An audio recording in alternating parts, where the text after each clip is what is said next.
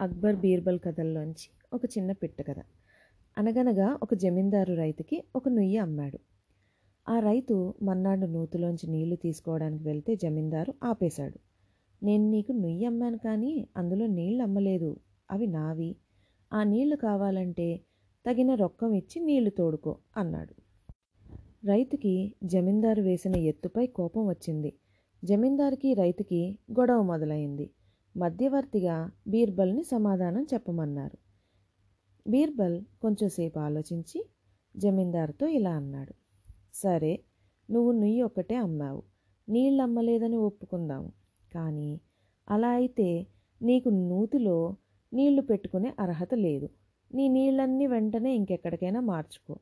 లేదా రైతుకు నువ్వే నూతిలో నీళ్ళు పెట్టుకున్నందుకు అద్దె ఇవ్వాలి. ఇలా బీర్బల్ తీర్మానం ఇచ్చాడు. బీర్బల్ తెలివితేటల మూలంగా తన దగా విఫలమయ్యిందని జమీందారుకి అర్థమైంది.